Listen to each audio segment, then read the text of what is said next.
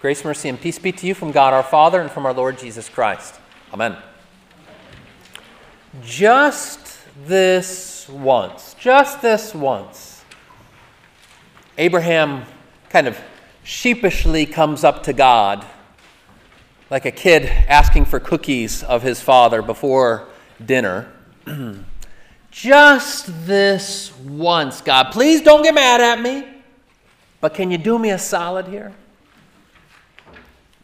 Uh, Herb Cohen was once known as the world's greatest negotiator. Anybody ever heard of Herb Cohen? I read a biography about this guy recently, and it was hilarious. Herb Cohen was somebody who could negotiate his way out of anything. He was able to broker all sorts of deals. He helped with the, the hostage crisis, the Iran uh, crisis in the 80s with the hostages. He helped with um, NFL and MLB strikes. He even once talked his way out of being expelled. Was, the guy was an incredible negotiator from the time that he was very young. And he calls this, Abraham talking to God, history's first negotiation. and Herb Cohen says, Abraham got a great price. Here he comes before God and says to him, Okay, God, I know that I've got no business talking to you. You're God, and you've decided that you're going to wipe Sodom and Gomorrah off the map. Great choice, as usual, God. But, you know, what if we had 50 righteous people? God says, Okay, for 50 righteous people, I won't, I won't wipe them away. And Abraham's like, Sheesh, you know, I didn't really take account um, say we're missing five of those. God says, for 45, I won't do it. Do I hear 40? I won't do it for 40. And down all the way he goes. Finally, he gets to 10 people. For 10 righteous people, God. Surely you wouldn't wipe them all away. God says, No, I wouldn't. And Abraham is a man who knows how to, uh, you know, quit while he's ahead, right? He says, All right, we'll just stop right there. But you know, it raises a question for me. Abraham himself admits that he is but dust and ashes. Right? That harkens back to what we talked about last week. Dust you are, to dust you shall return. He's a mere mortal, a sinful man. What business does he have negotiating with God Almighty? The whole thing seems just a little bit dirty, doesn't it? Like, really? You're going to have this kind of, of back and forth with God? And so the question I want to take up tonight is this Why does God put up with it? Why does God permit Abraham to negotiate with him? I think that as we reflect on this question and think through different ways that we might answer it, that it will lead you and me to a deeper understanding of the privilege that we have in prayer. So, why does God put up with it? Why does he let Abraham negotiate with him this way, in such a, a crass and crude sort of way? Well, one answer that could be given is that, you know what? God's just humoring him. He's just kind of toying with Abraham here and saying, okay, yeah, go ahead, let's hear it. What do you got? Give me all of your, your reasons there. But he, he doesn't really have any intention of actually listening to him, of actually answering, responding to his prayer. So the one answer that's given is that he's just toying with him. And you know what? There's something to be said for that. There's something to be said for that answer. Reason being, God is the Almighty Creator. He is El Shaddai. All things are at his disposal, are they not? Psalm 115 says that our God is in the heavens. He does whatever he pleases. Whatever he pleases. If he wants to play Abraham like a chess piece, he can do it. He's God, he's the all powerful one. So maybe he's just humoring Abraham. Maybe he's simply toying with him. What do you think? I say no also. You're shaking your heads. Because is our God, no offense to my 10 year old boys in the congregation here, but is our God a 10 year old boy with a magnifying glass looming over an ant hill? Sometimes people might have this idea that God is just cruel and capricious, saying, okay, when can I just smite the little buggers, right? That's not the heart of your God. He is indeed almighty and all powerful, but he is neither cruel nor capricious. That's not the way that he acts or operates. And so, to this question, why does God put up with this negotiation with Abraham? We have to reject the answer that says, well, he's just toying with him. He's just, he's merely humoring him. That's not it. Okay, so then what? Well, a second answer that can be given is that, okay, so he's not humoring him, he's not toying with him, but perhaps God is just obligated to him. He's obligated to listen to, to put up with Abraham's prayer. I mean, he's kind of contractually bound to it. He's the God of the universe. And so it's just right there, you know, in his stipulations. Okay, as God, maker of all things, create in six days, rest on the seventh day. Listen to everybody's prayers. Oh, goodness. Okay, well, it's right there, right? It was in the fine print, but it's there in God's contract. If he's going to be, con- if he's going to be God, if he's going to be the Almighty One, he has to put up with it. Well, to put it that way, of course, it sounds ridiculous. But what if we were to reframe it just a little bit?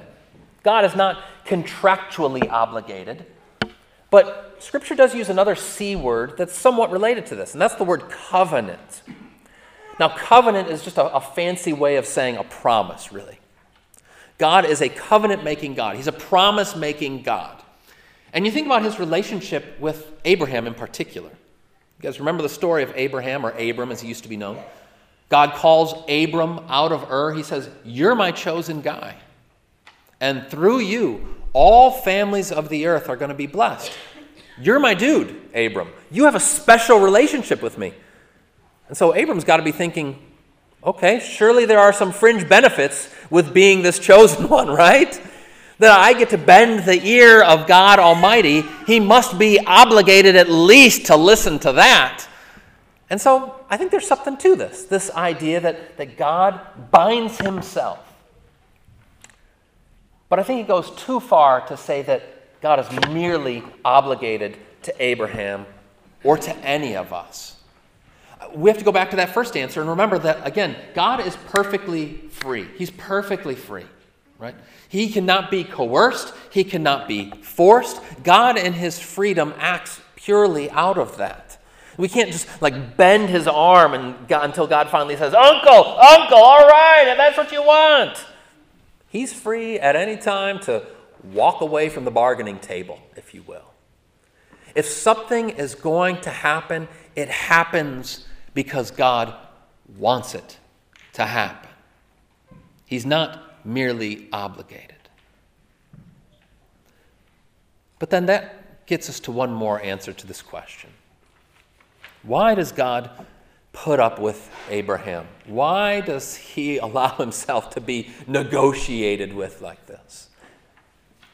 If nothing happens apart from God wanting it to happen, then the logical conclusion is simply this God allows Abraham to negotiate with him because he actually wants him to. And this is a remarkable thing that the God of the universe would invite, indeed encourage his creatures, his people, to come to him, to pray to him, to plead with him, yes, to barter with him. Martin Luther says, Make no mistake, God is not offended by Abraham's persistence, he's pleased with it. God is pleased with the persistence of Abraham. In this respect, Abraham is a model for any and for all of us in the life of prayer. And this is just Jesus' point in the parable that we also heard. Jesus says, I want you to come to me and not to lose heart. Why does he need to say that?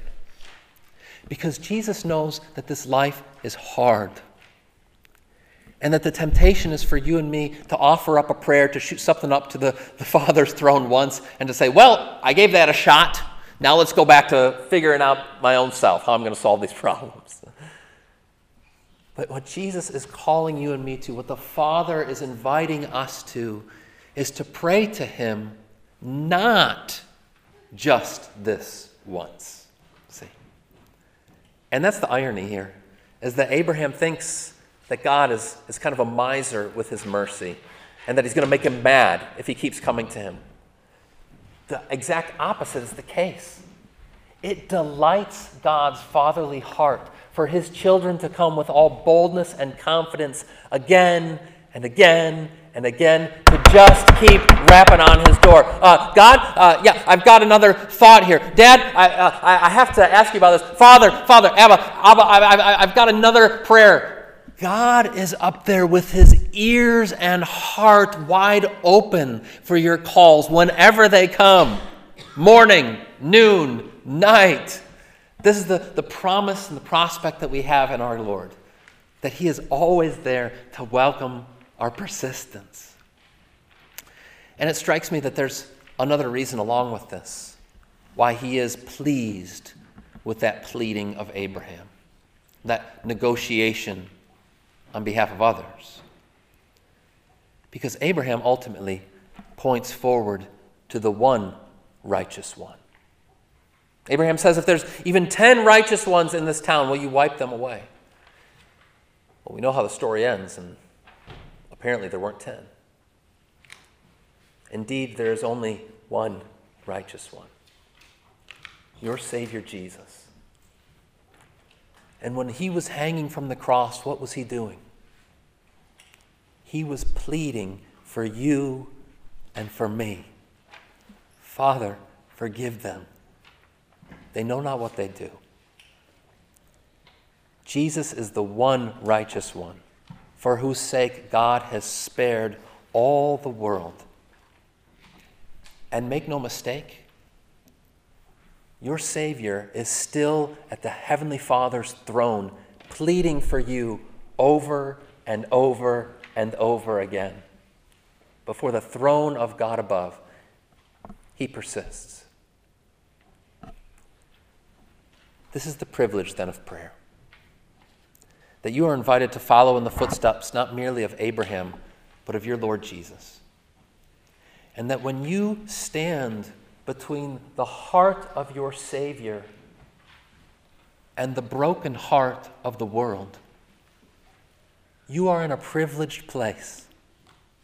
You are able to stand there and to rap on the door of heaven and to beg and to plead and to pray, Father, hear us. Lord, have mercy. Christ, have mercy.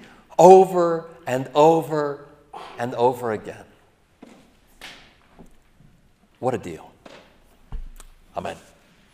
And may the peace of God that surpasses all understanding keep your hearts and minds in Christ Jesus. Amen.